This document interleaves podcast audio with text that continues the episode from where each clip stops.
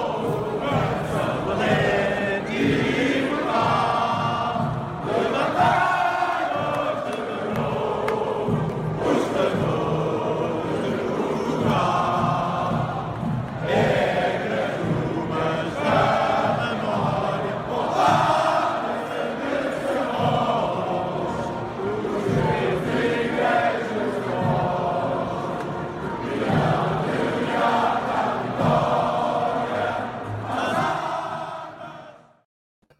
Sejam muito bem-vindos então à reunião dos três rivais, um dos episódios mais esperados uh, pela legião de fãs do Fever Pitch.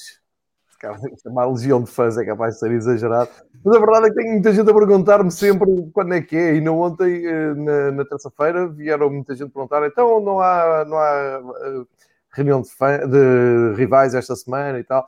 Pá, isso tudo depende muito das nossas agendas e especialmente do calendário português. Ontem até fui eu que, que não, não pude, mas uh, estamos cá, não, não falhamos. E devo-vos dizer que nos bastidores desta reunião de três já tivemos melhores dias. O ambiente. É, Há aqui uh, bipolaridade total e às vezes tenho pena do que o Miguel sofre, apesar do Miguel também disparar para dois lados. E é neste ambiente neste, neste ambiente de uh, rivalidade que nos encontramos aqui. Espero que o Miguel esteja bem em Madrid, como sempre, Pedro Varela em Gaia, também como Olá. sempre, eu em Lisboa, cá estamos para falar um pouco de futebol português.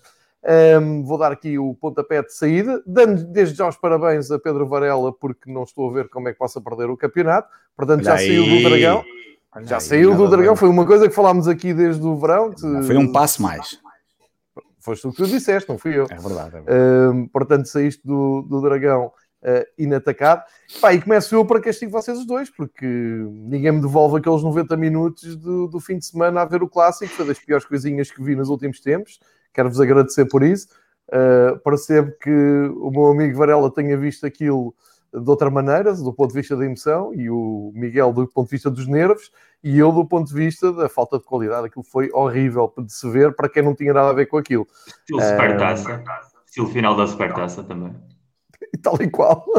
tal e qual. Aliás, se formos a ver bem, todos os jogos de topo de, de tabela, não é? De tudo o que é assim para cima, não, não acontece nada. Muito, muita conversa, muito, é muito antes e muito depois, e durante o jogo não vejo ali nada. E portanto, Sporting mais perto do título, só se acontecer algum um milagre, alguma coisa que, que tire o Sporting do título. Porto não desarma, Benfica não desarma, mas acho que não, não vale nada porque eh, estamos perante o campeão da pandemia, o campeão dos tempos de Covid, vem aí, vai ser o Sporting. Uh, e, se, e, ficará sempre ligado para isso. E vou ver o meu amigo Pedro Varela, se entretanto não acontecer nada a festejar. Ele que está em modo Ruben Amorim, diz: Não, não, calma, ainda não. Mas não, só, só, uma, uma dura realidade ser Sportingista nestes últimos anos e não querer festejar com, com antecipações, nem. É? Este ano podes festejar é por, por, isso. Por não, não, não. Aliás, não vais ter de festejar porque vamos estar todos fechados em casa. Isso vai ser. Isso agora, isso agora. Entretanto, já está a chegar aí um carregamento de, de vacinas. Vamos a ver, entretanto. Tu ainda não, ainda não, recebeste a indicação do clube, João, para fechar o Fever Pitch, porque já vão ser dois campeões e nenhum deles o Benfica. Coisa que não é bem a dinâmica dos últimos seis anos. Eu acho que se o Fever Pitch continua com esta dinâmica, a ti obrigam-te a fechar isso já. A mim, eu vou dizer uma coisa, Miguel, a mim ninguém me obriga a nada, nem dentro nem fora. Nada. Isso, isso aí já são muitos anos uh, aqui a dar a cara, não é por aí. Agora, devo-te lembrar o seguinte: isto nasce da necessidade de desabafar e de fazer terapia num momento muito negro que se prolongou. O problema não foi ter aberto o Fever Pitch, o problema é que depois o Fever Pitch a coisa não, não melhorou.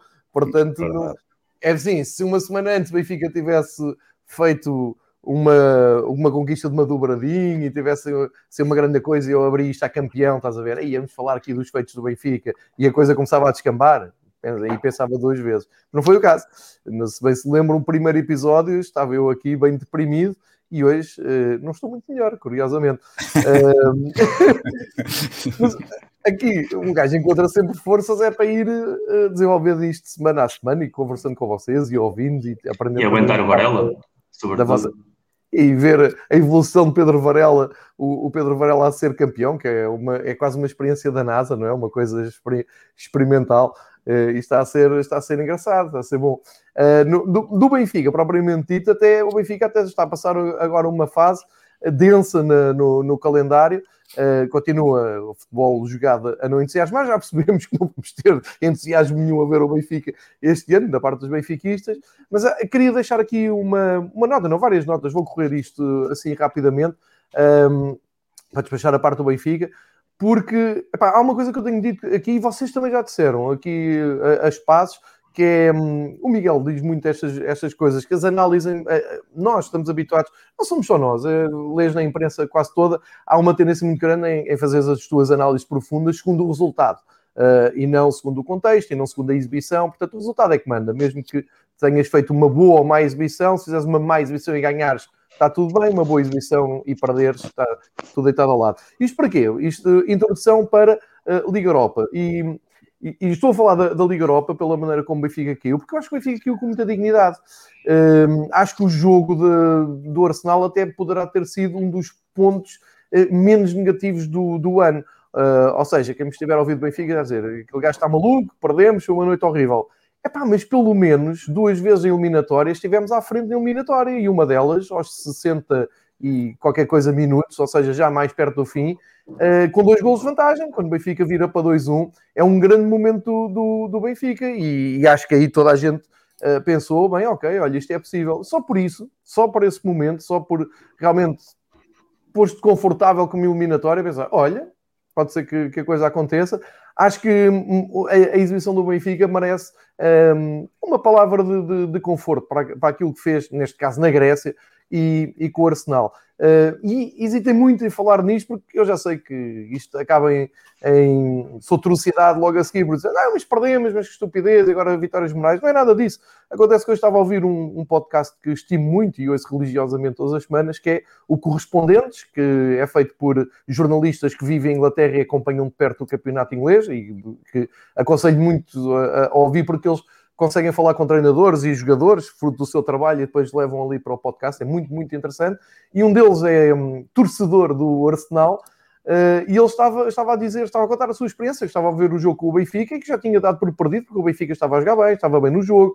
Uh, o Rafa aproveitou muito bem o, aquele, uh, o erro do defesa, fez o gol e sentiu o Benfica confortável. E eu ouvindo isto, de alguém completamente independente do, do, do futebol português, adepto do, do Arsenal, e a dizer isto com aquela calma, disse, bem, não estou maluco, realmente o, até os adeptos do Arsenal perceberam que o Benfica estava por cima. Portanto, aqui esta, esta palavra para... O problema do Benfica na Europa não é quando cai com o Arsenal, nem é quando é eliminado por um, um ou, ou, quando perde com o Leipzig, ou mesmo quando é eliminado por um Frankfurt ou até por um Shakhtar, em última análise, já esticando um bocado a coisa. O problema do Benfica é quando leva 5 de um Basileia ou quando vai à Grécia leva 5 Isso é que é absolutamente impensável. Isso é que devia ser motivo de revolta uh, total no universo benfiquista. Agora, o, eu não tenho culpa, é que quando sai um Eintracht Frankfurt ou um Leipzig, as pessoas não percebam do valor da equipa do, do outro lado, mas isso não é um problema meu. Isso é, eu faço a minha parte, digo, atenção, o Leipzig é só a equipa que está a desafiar o Bayern na Bundesliga. Quem, quem segue a Alemanha, o campeonato alemão, percebe. E o Leipzig que jogou com o Benfica era mais forte que este. Tinha o Timo Werner, por exemplo. E na altura, a malta, é, olha, perdemos, estávamos a ganhar 2-0 e, e deixámos empatar. É o Leipzig, é uma grande equipa. O problema não está aí. O problema está quando o Benfica enche o saco com basileias, como, como eu estou a dizer, e infelizmente contra outras equipas de menor renomeada. Quem contra o Arsenal? Ah, está bem, está em décimo lugar. Não, meus queridos amigos, vocês podem dizer o que quiserem, podem vir com as teorias quiserem. Eu também não tenho culpa que tenham elegido dois ou três clubes ingleses que tenham carta branca para eliminar equipas portuguesas e não percebam o estado do futebol português e do estado inglês ao dia 2.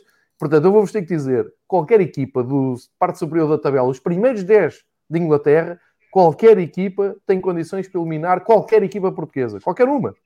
O Leicester, o, o Aston Villa, qual, o Wolves, que nem sei se está na. O Wolves está em 12, até o Wolves pediria. É o Wolves. Mesmo o Leeds, mesmo a jogar mal, está em 11, ou até o Crystal Palace logo a seguir. Qualquer uma. Eu diria que tem hipóteses mais andamento, Tem mais andamento, tem mais preparação, tem mais Mas competitividade. jogos de Sporting, estás? O Crystal Palace não disputa um jogo com o Porto.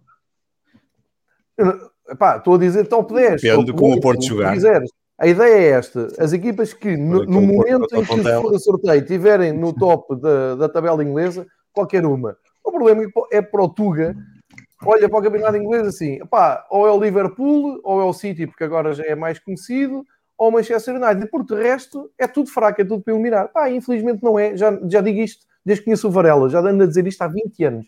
Cada vez que sai um, há um sorteio, eu fico maluco com as análises que as pessoas não, não, não, percebem. Mas pronto, para dizer, cai o Benfica com o Arsenal, cai de uma maneira que eu diria natural, por muito custo dizer isto, é natural, porque o Aubameyang sozinho vale mais que o plantel todo do Benfica, por isso é que está no Arsenal e está na, na Bundesliga, ainda por cima já tinha eliminado o Benfica pelo Dortmund. Agora, fica uma palavra para a exibição do Benfica, pá, pelo menos fez-me sentir dentro da eliminatória, gostei disso, gostei de sentir que estivemos ali a, a, a disputar. Agora, da maneira como cai, pá, é muito triste, não, ainda por cima é um erro individual, é um, um deixa cruzar, o outro deixa cabecear, enfim, mas no fim do dia Pá, que ir com o Arsenal não é a mesma coisa que andar a perder com o Metalist, como eu já vi em casa. Não, são, não é comparável. Como, o Roma, como a Roma eliminar o Braga, pá, desculpem lá, é, é, é natural. O, até acho que a Roma foi muito feliz em Braga, que não, não jogou o suficiente para ganhar 2-0, mas eh, epá, é, é, é a vida, é comparar os campeonatos e tirar as suas ilações. Isto para dizer o quê? Se o Benfica tivesse feito a mesma exibição e tivesse vestido uh, o mesmíssimo jogo, imaginem o mesmíssimo jogo, mas se estivesse a fazer um campeonato como o Sporting está a fazer eh, em Portugal, imaginem que o Benfica eh, estava com 10 pontos de avanço e já com o Arsenal batia-se ali até ao fim, era eliminado aos 88 minutos com um gol de cabeça, epá, a narrativa era completamente diferente. A malta dizia, pá, olha, grande jogo Benfica, tiveram azar ali no fim, mas sim senhor, houve ali personalidade. Epá, como o Benfica está num momento horrível, como está a fazer uma época deprimente, e a essa época deprimente segue uh, aquele meio ano do ano passado, uh, também deprimente, ou ainda pior, é claro que as pessoas no fim do dia dizem: Ah, o que é que me interessa que jogámos bem ou jogámos mal ou tivemos na frente de eliminatória? Caímos, não jogamos nada, o Jesus não presta, os jogadores não prestam e por aí fora. Portanto, eu queria deixar aqui, como sempre, a minha, a minha opinião mais vincada e, e reflito nisto. Se o Benfica tivesse à frente do campeonato, se não iam olhar para a, para a exibição do Benfica de outra maneira. Arrumado isto, pá, regressa às vitórias no, no campeonato numa, numa altura importante do ano. Foi o aniversário do Benfica no fim de semana, aniversário talvez mais triste e cinzento dos últimos largos anos.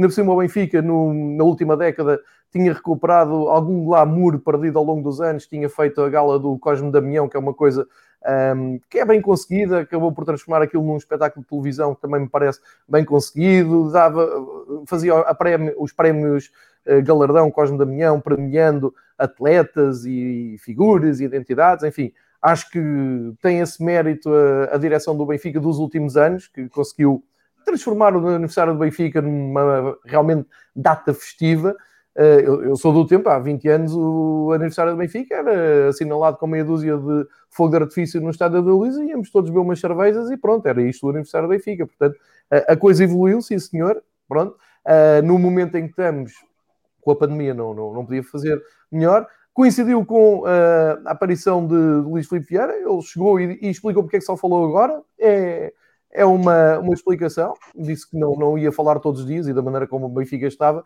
tinha mesmo que ir falar em, no fim de todos os jogos. E uh, achou que não valia a pena falar uh, sempre, marcou uma data. Essa data foi a do aniversário, por ser uma data importante.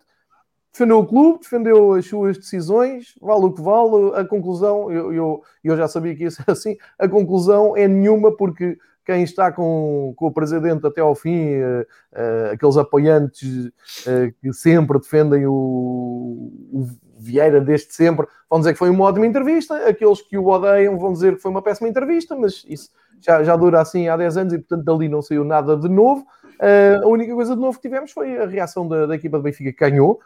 ganhou bem no sentido em que foi a primeira vez em muitos meses que sentiu o Benfica com duas vagas de ataque, portanto, aquela habitual do início, vaga de ataque e mais uma vez o Benfica não marca e fica à mercê do Rio Ave que joga bem, podia ter, eh, podia ter até marcado. Um, e geralmente o que tem acontecido nestas situações é que depois o Benfica falece e desaparece de campo e arrasta-se de campo até ao fim. E aqui realmente na segunda parte houve uma segunda vaga e mais eficiente e até, como, até surpreendente para, para quem tem visto o Benfica arrastar-se nos últimos tempos.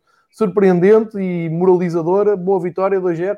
O Pizzi marca um golo e solta aquela raiva toda. Eu espero que aquela raiva toda seja para com ele próprio, porque ele falha-me um gol na pequena área e outro gol em jeito à entrada da área que tem que marcar. Seferovic também marca um gol e não festeja, também espero que não tenha festejado por pensar na quantidade de gols que tinha falhado antes, porque esta que é também o karma do Benfica este ano, é a quantidade de, de gols que se falham. Epá, não, não sei se estão, se estão em memória com aquele falhanço do Pizzi na pequena área, fez-me lembrar o saudoso Brian Ruiz, não é? A bola ali a cair na pequena área e chuta para o Colombo, foi impecável. Um, a, partir, a partir daí, a partir desta vitória, um, pá, vou voltar a, a, insistir nisto. Eu acho que o Jesus é o único que realmente dá um, para o bem e para o mal, é o único que dá a cara, é o único que, que se desgasta em frente às câmaras, vai à flash, vai à conferência, responde a tudo, tenta defender os jogadores, tenta picá-los da maneira que sabe. E, e pronto, epá, deu ali uma, uma boa indicação, que é o seguinte, o Benfica sai da tal Liga Europa, eu acho com dignidade, já sei que eh, mais ninguém deve pensar da mesma maneira, mas eu acho que sai com dignidade, cai com o Arsenal. Eh, depois, uma vitória num fim de semana em que os rivais, eh, enfim, deixam escapar dois pontos, neste caso o Porto, que é o que me interessa, eu já não levo, já não conto com o Sporting, portanto o Porto perde ali dois pontos e a, acabou por se tornar aquilo que eu disse na semana passada que era mais importante para o universo benfiquista, é esqueçam o Sporting, deixem-se dessa conversa do já vi muita coisa e pode acontecer muita coisa, não, vamos ser práticos. O Porto perdendo pontos, o Benfica ganhando o jogo, podia ficar a três pontos. Aconteceu. O Benfica está a três pontos do Porto, tem um problema extra que é o Braga, que, e, e como eu disse, é uma, é, vai ser um problema porque eu acho mesmo que o Braga é a equipa que joga melhor, e já, já expliquei isto porquê, um, e continua a mostrá-lo. Saíram de Roma e ganharam o seu jogo no, no campeonato. Uh, e o Benfica agora, olhando para o Porto, pensa assim: ok, eles têm que vir à luz. Eu sei que os jogos com o Porto não, não, não vislumbram uma vitória na, na, no horizonte, mas alguma vez devemos de ganhar ao Porto e, portanto, que seja na próxima para anular essa vantagem, ganhando ao Porto. Uh, e, e anulando essa vantagem, ficaria em confronto direto em vantagem, acho que tem que ser esta a motivação do Benfica. Não, não tanto aquela do ah, se o Sporting, uh, se acontecer qualquer coisa no Sporting, pá, esqueçam o Sporting, vai ser campeão, vai e bem e já passou, não, não vale a pena estarmos a pensar nisso. Por outro lado, amanhã jogo, uh, depois amanhã, amanhã sim, amanhã jogo da, da Taça de Portugal, ótima oportunidade para Benfica e Porto um, ehm, conseguirem fechar um, ehm, bem quem ganhar a taça, claro, quem, quem, quem perder vai ficar na, na Azia, mas é aqui uma oportunidade que vale mais que uma taça, ou seja, um, previsivelmente o Sporting vai fechar o campeonato como campeão, vai acabar no auge, em euforia, uh, e depois Benfica o Porto tem uh, uma oportunidade de meter uma pedra de gelo nessa euforia, que é ganhar a taça e acabar a fechar a época bem. Não salva a época, obviamente, não é. Ou o Braga e o Estoril, não sei. Ou, pois, eu estou a dizer o Benfica, o Porto tem a, possibilidade. Eu, eu mas, acho que não Mas tem que levar a ser essa possibilidade, porque se facilitarem.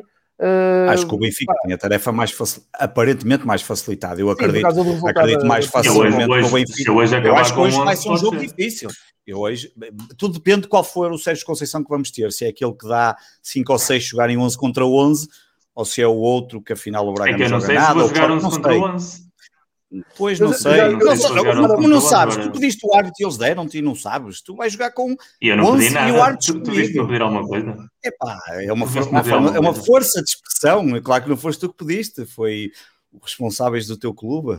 Nós eu, nunca pedimos nada. Vamos passar, vamos passar, a palavra, até vou despachar os assuntos extra Benfica. E, pronto, e no Benfica tá, acho que é isto, basicamente. É olhar para o Porto, ganhar os próximos jogos. Não vai ser nada fácil ganhar. Se o Benfica ganhar dois, três jogos seguidos, acho que já é qualquer coisa. Porque é isto que o Benfica tem. A fasquinha está tão baixa que uh, não é falar do primeiro lugar, é vamos lá tentar ganhar dois jogos seguidos, três jogos seguidos. Vamos tentar cimentar aqui qualquer coisa para acabarmos isto com dignidade e. Uh, o Jesus disse uma coisa que uh, o pessoal gozou muito. O que o Jesus disse é verdade. Ficar em primeiro e em segundo é a mesmíssima coisa em termos práticos, em termos financeiros e económicos. É a mesmíssima coisa, é objetivo alcançado em termos financeiros e económicos. Foi o que o homem disse e é, claro que ficar em primeiro é ser campeão, ficar em segundo é, é uma época mal conseguida. Mas neste novo futebol, nesta nova realidade... Um treinador de futebol num treinador de futebol um discurso sobre as questões económicas não casa, ou seja, ele não está não, a falar de questões económicas, fica para o diretor desportivo ou para o presidente. Não, não foi, não foi. Ele, mas ele, ele já se enterra muitas Isso. vezes a dizer coisas, a dizer disparates, que não foi este o caso. Só por muita maldade é que tu percebes quando ele diz: é pá, um segundo, um segundo lugar este ano é muito importante porque na prática dá exatamente direito ao mesmo. E, não é, e é, e é muito importante e não é só por isso. É, e não é só por isso, é também olhando para as contas que saíram dos três clubes esta semana, e eu acho que aí vai haver uma palavra muito grande. É eu sei, mas vai haver uma palavra. Mas podia entrar, Sim. sabes porquê? Porque eu acho que o treinador, pá, no limite, claro, tem que se preocupar, porque acho que aqui vai haver um grande problema, que é, na eventualidade de um Braga ficasse em segundo, vamos admitir que o Sporting era campeão e o Braga segundo um deles já fica, um dos, dos, dos, Porto ou Benfica já ficariam fora da Liga dos Campeões. E as contas mostram que, que isto não está nada fácil. O Porto tem reembolsos de empréstimos obrigacionistas muito fortes para fazer. O Benfica tem uma carga salarial muito, muito alta a nível dos custos uh, fixos e, e de gastos com pessoal. Portanto, coloca aqui a coisa num, num, ponto muito. O Braga vai mexer aqui com uma série de coisas, uh, diria. Está bem, neste... e está a jogar bem. bem. Eu, curiosamente, vi o último jogo, estão, mas estão, lá falaria disso quando chegar o meu tempo. Estão, estão muito bem. Um, agora, olha, por falar no Braga, um, coisas soltas que quero aqui deixar. Epá, acho que não perceberam o que é que o André Horta disse no fim do jogo e acho que também não perceberam porque é que ele disse aquilo.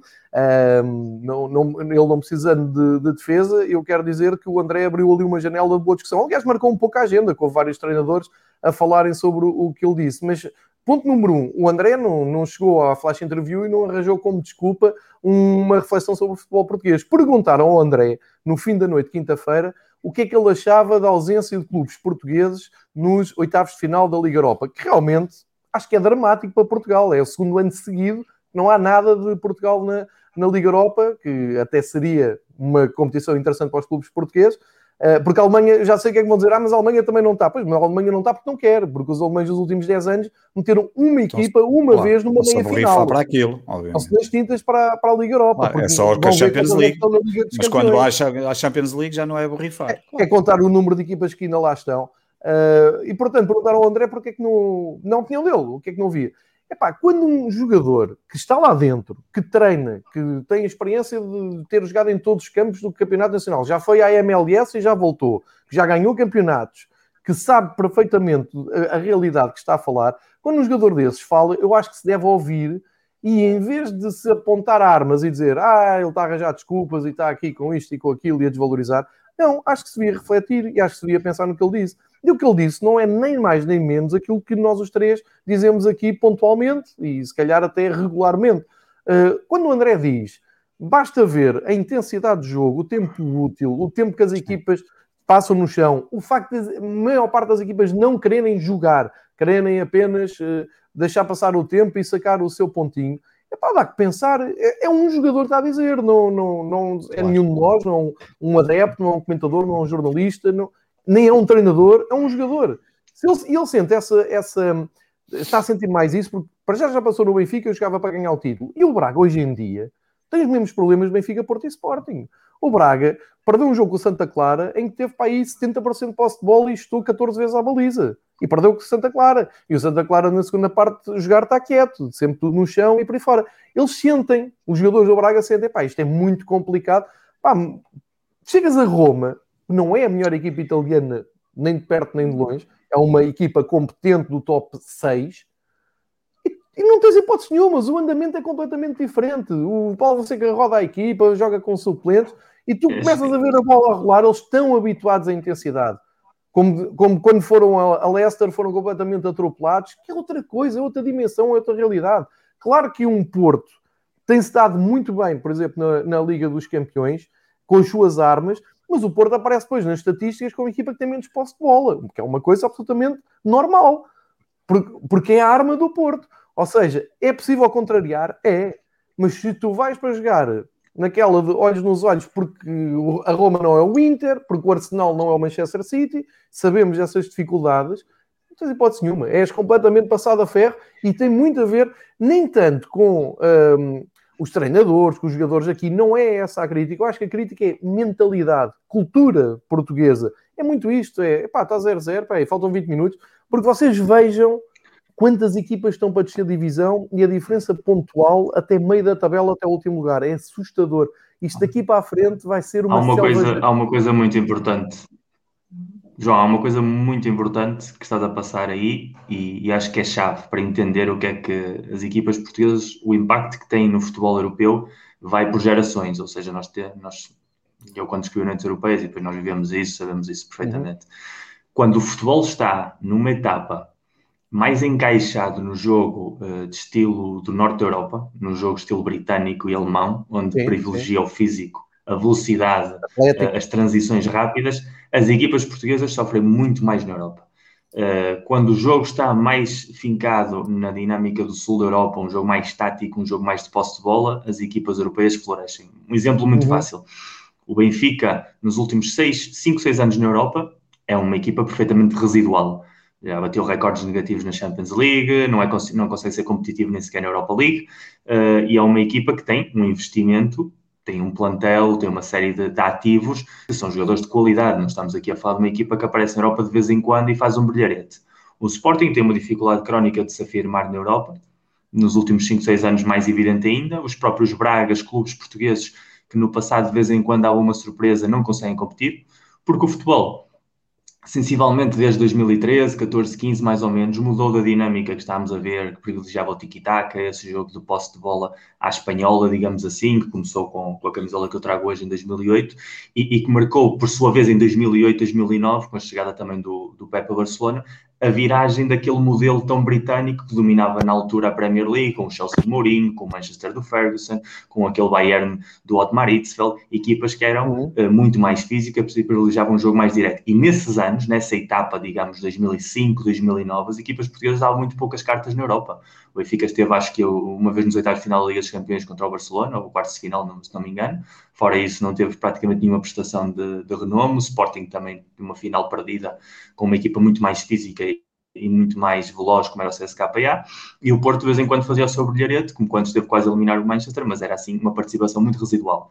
Voltamos ao período histórico anterior, temos Porto vencedor da Liga Europa, Boa Vista nas meias finais, Porto campeão europeu, uh, as equipas portuguesas, Boa Vista fazia boas uh, prestações na Liga dos Campeões, ou a ir à segunda Sporting fase. Uma final da Liga Europa também. Portanto, está, Sporting na final da Liga Europa, estamos a falar de dinâmicas assim. E o, e, o futebol português, a última grande etapa que tem, precisamente é a etapa do tiki-taka. Estamos a falar de Porto ganhar uma Europa. League em 2011. Estamos a falar do Braga nessa final, o Benfica na meia-final. Primeira e única vez que houve três equipas portuguesas numa meia-final de uma competição europeia. Estamos a falar do Sporting do calcanhar de Xandão e estamos a falar do Sporting semifinalista de uma Europa League, eliminado pelo Atlético de Bilbao, um clube que sabe perfeitamente o alcance. Portanto, estamos a falar de uma, de uma geração que, para o estilo de jogo da época, o futebol português encaixava. Porquê? Porque era um jogo mais lento, era um jogo mais de posse, era um jogo mais tático e os treinadores portugueses, para esse tipo de jogo, funcionam, porque aportam ideias táticas, os jogadores não notam tanto o desgaste físico, podem pensar mais com a bola, podem saber organizar-se mais taticamente e, portanto, nessas dinâmicas funcionam. Sempre que o futebol nos anos 70, por exemplo, que foi a época, o, o expoente máximo do futebol uh, do norte da Europa, tanto da escola holandesa como da escola alemã e depois mais tarde da escola inglesa, as equipas portuguesas não faziam nada na Europa. Eram eliminadas constantemente nas primeiras fases de eliminar, seja da Taça dos Campeões Europeus, seja da Taça das Taças, seja da Taça UEFA. Sempre que o futebol vai nessa direção, Portugal não encaixa. Não encaixa precisamente por, pelo que dizes, porque o nosso futebol não está feito para isso. Nosso futebol sempre foi, não é um fenómeno agora, sempre foi um campeonato onde há três equipas que jogam para ganhar, três ou quatro equipas, como muitos jogam para ganhar, duas ou três equipas que jogam para tentar fazer alguma coisa diferente, mas que têm um plantel tão fraco em comparação com os três ou quatro primeiros que saem sempre a perder, e depois tens dez equipas que jogam para não perder, e jogam para o pontinho, e jogam para se atirar ao chão, e jogam para estarem aos 10 minutos agarrados à perna. E essa realidade é uma realidade crónica do futebol português, e não, não mudou em 80 anos não vai mudar agora, por muito que os jogadores se queixem e por muito que os treinadores se queixem. As equipas portuguesas, enquanto o futebol não voltar a uma viragem mais tática, mais virada para a posse de bola, vão sofrer todas. E a única maneira que têm de não sofrer é seguirem a linha que o Porto está a seguir, que é eu assumo que fisicamente sou inferior, eu assumo que não tenho capacidade para ter uma intensidade Realidade. a disputar o jogo, portanto eu vou procurar tapar-te os espaços, vou negar-te essas transições e vou aproveitar eu nas duas ou três ocasiões que tenha para te fazer dano. Foi o que o Porto fez com os Juventus, foi o que o Porto fez na fase de grupos, e é o que tem sido o Porto na Europa, e por isso é que conseguiu já ir a uh, um quarto de final e uns oitavos de final com o Sérgio Conceição. Depois que é o Krasnodar naquele, naquele ano terrível, mas no, no cômputo das participações têm sido positivas, porque é uma equipa que assume a sua inferioridade, que é evidente e é inesgotável. Uh, as equipas que entendem que não têm de assumir essa inferioridade e que podem competir de igual para igual, vão lutar contra moinhos de vento, porque vão ver uma realidade com a qual não podem sequer espelhar. E não tem nada a ver com ter mais um dia ou dois de descanso.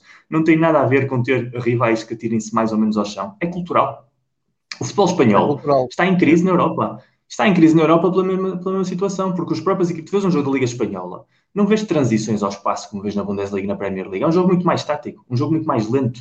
Depois essas equipas vão jogar com o Bayern, vão jogar com o Leipzig, vão jogar com o Dortmund, vão jogar com o Chelsea, com o Manchester City e sofrem muitíssimo porque durante a semana, apesar de estarem rodeados de jogadores de muito mais quilates de talento que os nossos, jogam todos dois, eh, duas velocidades menos, jogam todos muito mais a passar a bola ao pé em vez de passar a bola ao espaço. Portanto, é uma questão que também é preciso assumir e tirar uma série de dramatismos. Ninguém, nenhuma liga é competitiva constantemente. Há, há sempre altos e baixos. Houve uma etapa em que o futebol inglês não passava nos oitavos de final da Liga dos Campeões. Nenhum, uhum. por muito dinheiro que pusessem, eram os clubes mais ricos e não saíam dali. Houve uma etapa que o futebol alemão não era capaz de chegar nos quartos de final e ocasionalmente o Bayern ou o Borussia Dortmund faziam um brilharete e já está. Da mesma maneira que agora está a passar a futebol espanhol, passou ao futebol italiano, e a nós, que somos um país muito mais irrelevante no espectro europeu, estamos condenados a que nos passe muito mais vezes. Mas, sobretudo, é importante ver isso. A linha que o futebol está a seguir agora, que é uma moda, como tudo é modas no futebol, a moda do gegenpressing e a moda do futebol transição, que acabará mais tarde ou mais cedo, a nós não nos beneficia. E, portanto, ou assumimos a nossa inferioridade, que é real, ou então estamos condenados a ser eliminados o mais cedo possível das competições europeias. Não há muito drama, nem há muita telenovela à volta disso, sinceramente.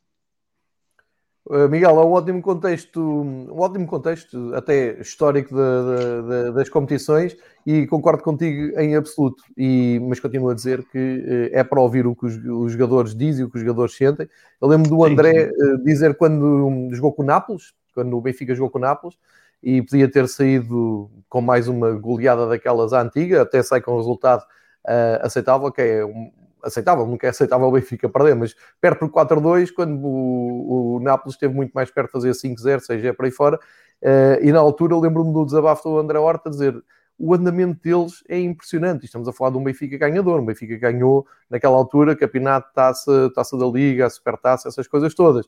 E chegando ao campo do Nápoles, pá, parece que o campo é maior, parece que eles são mais. Lembro-me desta, de, lembro-me destes, destes desabafos. E, portanto, um, e, ah, e mais, só, só para, para terminar, quando um jogador, eh, a malta queixa-se que os jogadores nunca dizem nada, que não são ouvidos, que não aparecem, que não, não há acesso aos jogadores. Quando os jogadores aparecem e quando há alguns que dizem o que pensam e, e que dizem coisas além de levantar a cabeça e trabalhar eh, e o que importa é o coletivo e ganhar o próximo jogo, quando há um jogador que desenvolve um pouco mais e responde até à letra do que foi pedido, eu acho que em vez de se agarrar naquilo e, e, e estar a, a, a, esmiuçar assim, ah, aquilo são desculpas e, e, o Braga também já houve jogos que perdeu tempo, é pá, não, é uma boa oportunidade.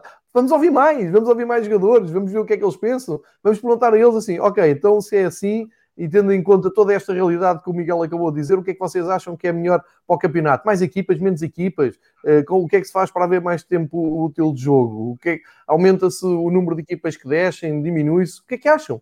Eu nunca ouvi, ou nunca vi, os jogadores a serem ouvidos em chaves. Os jogadores são, em, Portugal são tratados como os atrasados mentais, não, não, não têm opinião nem, nem nada para dizer. De vez em quando aparecem meia dúzia deles, tipo o Fábio Martins, também me lembro do Fábio Martins ter eh, intervenções muito interessantes. Pá, e a malta, enfim, nem foi bem o caso, porque eu vi até o Ricardo Soares a falar nisto, vi o próprio Sérgio Conceição uh, a pegar um, um, pouco nisto, mas é, é, muito também a linha do que o Miguel diz, e eu também assim, não sou hipócrita, uh, muitas vezes também nos dá jeito uh, cair no, no antijogo quando estamos a ganhar, cair, perder jogo, todos fazemos isso. A questão é se é isso que queremos uh, institucionalizar ou, ou brota, se não queremos acabar com essa mentalidade e passar para uma mentalidade, como diz o Miguel, realista. O que é que nós realmente valemos? Onde é que nós realmente somos bons? O que é que nós realmente podemos fazer? Porque a ideia que me dá quando um Braga entra com, com Roma, ou é só agarrar no Braga na Roma e do Benfica e o Arsenal, que é os exemplos mais, mais recentes, mas a ideia que dá é que as equipas portuguesas nem sabem bem qual é o seu papel ali. Assumimos, não assumimos, temos vergonha de não assumir, temos vergonha de ir para trás, e nisso sim, o Porto é muito mais bem resolvido e muito mais prático. Ser, ah, estes é que são o City, são os, os, ricos da Europa, então fiquem aí com a bola que a gente está aqui à espera. E, e vamos dar tudo cá atrás, e quando pudermos, vamos ferir lá à frente, como fizeram com os Juventus, assim, ah, é a equipa que tem o, o senhor Champions League, o Ronaldo, sim senhor, estamos aqui à espera. Ah, só jogam isso. Então nem cá a bola e vamos lá à frente marcar. É isto. Basicamente é isto. Porque se estás muito na expectativa e não sabes se estás a dividir o jogo, não sei, vai ter que correr mal, como tu explicaste, e muito bem. Um, e, e, e, volto ao, ao Miguel, para, para, o Miguel agora seguir com, com o Clássico e com o Porto. Uh, porque também não, não quero estar a, a, a desviar muito e mais dos temas que tivemos. Não, 34 minutos, o líder ainda não, não falou. Olha, 15 vezes me levantei. Não, não, não ia, ia deixar o Miguel falar do clássico para depois fazer a ponte para o Varela. lá. Eu, entretanto, levanto-me para o Francisco não, não. contar mais uma vez. 16 fala, vezes que levantei. Não, não, agora falas tu. Hoje vais falar tu primeiro do que eu. Faça eu, favor. Eu não sei do que é que estás a falar. Eu não sei eu do que é que estás a falar. Eu, eu não estou a falar nada. Deixa-me só dizer que estavas a dizer redução, das equipas. Deixa-me só dizer. Em relação ao vosso aniversário. o Miguel está com delay. Diz, diz, falamos, diz, diz, diz. o Miguel está com um bocadinho de delay quando nós falamos. Ouvir, eu não estava a ouvir. Tá, ah, ok. Um, porque há bocado estavas a dizer redução das equipas e parece que, pelos vistos, o Pedro Proença lançou, uh, um, ou pelo menos há aqui a tentativa de que sejam 16 equipas a partir de 2022, 2023. Não sei se terá sido. Opa, ali agora mesmo no Twitter, não sei se terá sido hoje naquele evento que decorreu Tá bom, Pá, não Varela. sei. Não sei. Só Varela. dizer o que li agora. Foi. Agora. Foi o Pedro Proença. Foi. Não foi? Bem, Miguel, o que é que me estás a dizer? Não, pá, eu não sei nada disso, mas se me estás a dizer. Mas o a Liga Portuguesa, presidida. Está em espanhol, é do, do Talento Luso, presidida por Pedro. Ah, foi o recorde, já percebi. Pronto. Opa, oh, Varela, o Pedro Proença também foi aquele que institucionalizou o troféu pois ibérico. O, o Miguel um estudioso do futebol e lembra-se da taça ibérica. Só estou a dizer o que está aqui a dizer. Pá, não sei. E não sei quê. E o Pedro Proença é o gajo que ganhou as eleições, não é? É o gajo, não, é o senhor, senhor presidente da Liga Portugal, que eu até me, até me, me enerva falar nestas coisas. Depois não te convidam para as coisas. Depois não te convidam.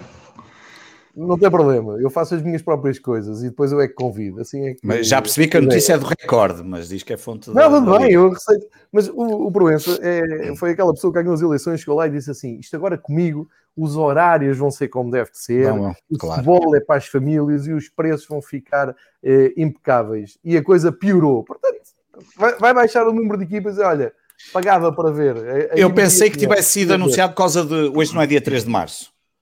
É, é. é. Exato, porque está a decorrer aquele. Hum, aquela. Hum, claro. Nem sei Onde como é que ele se chama, aquela talk, exatamente. Eu pensei que ele tivesse anunciado aí, mas já percebi que foi no recorde. Devia lá estar o amigo do, do, da Liga Espanhola e ele cresceu para o amigo da Liga Espanhola dizer: Eu vou reduzir o número de equipas. Depois vai à primeira reunião de clubes e dizer: Olha, mas é maluco, está bem. Miguel, força. Vamos lá, Sr. Miguel. Ah, ia dizer, ia dizer antes, estavas a falar do aniversário do Benfica, uh, coisa que eu desconheço com, com, como está o seu protocolo, mas pelo que vi nas redes sociais, por causa dos amigos que temos em comum, pelo menos a, a, plataforma independente do Benfica esteve, esteve bastante ativa e num, Sim, num período um de pandemia of, of, oferecer um festival assim alternativo. Uh, gostava eu que o meu clube tivesse. Ericsson, histórico, festival mesmo porque há, há muitas muito iniciativas nível, muito de, nível. de um, paralelas ao, ao, clube que, que têm já cada e, e, bem, e bem, e cada vez tem mais. Isso é riqueza, mais isso é riqueza, isso é riqueza de clube, porque depender das instituições, às vezes não sabes como podes contar, mas quando são os próprios adeptos a tomar a iniciativa mas, uh, oh, oh, Miguel, e, e montam coisas assim. Hoje, Depois também ia dizer uma coisa disso. Sim. Eu vou-vos dizer a, a, minha opinião de, de, de avô. Um, isto que, que, hoje é feito no, no YouTube, num podcast, num StreamYard, no, nestas plataformas todas, uh, ou seja, ao dia de hoje há, há, aqui também um fator extra. As coisas condensaram-se muito mais por causa da pandemia. As pessoas estão em casa, as pessoas não podem sair, estão recolhidas, têm que arranjar ali um tema. E, portanto, é, tem sido um ótimo escape e tem sido até puxado muito pela criatividade de todos. Uh, todos os clubes têm, têm, têm adeptos que têm ido por esses, por esses pontos. Mas isso não é nada de especial no sentido. Portanto, estamos a aproveitar as novas tecnologias, como nós três estamos aqui, uh, a, a, aqui a falar. Uh, isto, se calhar, para, para os nossos pais, olham para isto e como é que vocês fazem isto? Como é que conseguem estar? Mas para nós é normalíssimo, não é? Para a nossa geração a gente percebe isto. Mas isto não é nada mais nem menos do que se fazia anteriormente e não é nem mais nem menos do reflexo do, da militância que todos nós sentimos pelos nossos clubes, pela necessidade que temos de. Um, espalhar o, o, o, amor que temos pelos nossos clubes. Porque isto fazia, quando eu comecei a, a frequentar o Estádio da Luz, fazia-se parte de uma árvore. Havia a, a, famosa árvore do Estádio da Luz ao pé do campo de treinos, dezenas de pessoas de manhã à noite, ias lá para ver os treinos, ou, ou eu ia lá e agora os meus pais se calhar vêm aqui picar isto e, e, e depois vão-me chamar a atenção. Sim, às vezes baldava-me às aulas uh, de uma maneira muito responsável para ir ver um treino do Benfica, porque isto acontecia, e não era só eu, era uma legião, porque os treinos estavam cheios, e tinhas uma árvore, para, para os mais novos que não, não estão a visualizar, no, no, no, exterior do estádio, que era onde se uh, reuniam os taxistas, os, os, delegados que andavam a vender coisas na rua, ou seja, as pessoas que tinham mais liberdade, os reformados, os miúdos que não tinham nada para fazer, e davam horas, horas e horas a discutir o Benfica. É um chat, é um podcast, é, é transformar isso ao dia de hoje. No, no Porto também havia o célebre Tribunal, Tribunal, Tribunal das Antas. Das Antas, sim, exatamente. Em todo lado existiu, meus amigos, era, era, éramos nós nós os três, se vivêssemos na mesma rua, em vez de estarmos aqui nesta tecnologia toda, estávamos, e se não houvesse pandemia, estávamos com as cervejas à frente a falar, encontrávamos uma vez por semana a falar de futebol. Tantas vezes que eu fiz isso com o Varela, tantas vezes que fiz Uma vez por semana, uma vez por dia, querias tu dizer, enganaste aí. Uma vez por semana, não, não nunca na vida isso iria acontecer uma vez por semana se os três morassem no mesmo prédio. E, Mas e, só, só para dizer que isto, e, e muito bom. Eu não estou para te ver todos os dias, Varela, desculpa lá. Todos, os, todos estes projetos que florescem à volta dos clubes ou paralelamente aos clubes, que não têm intenção nenhuma de ferir os clubes nem de pôr em causa uh, nada dos clubes, é o contrário, querem uh, espalhar a história de, do clube, querem partilhar histórias, querem mostrar coisas de arquivo que as pessoas não sabem. Querem fazer clube, isso é fazer clube.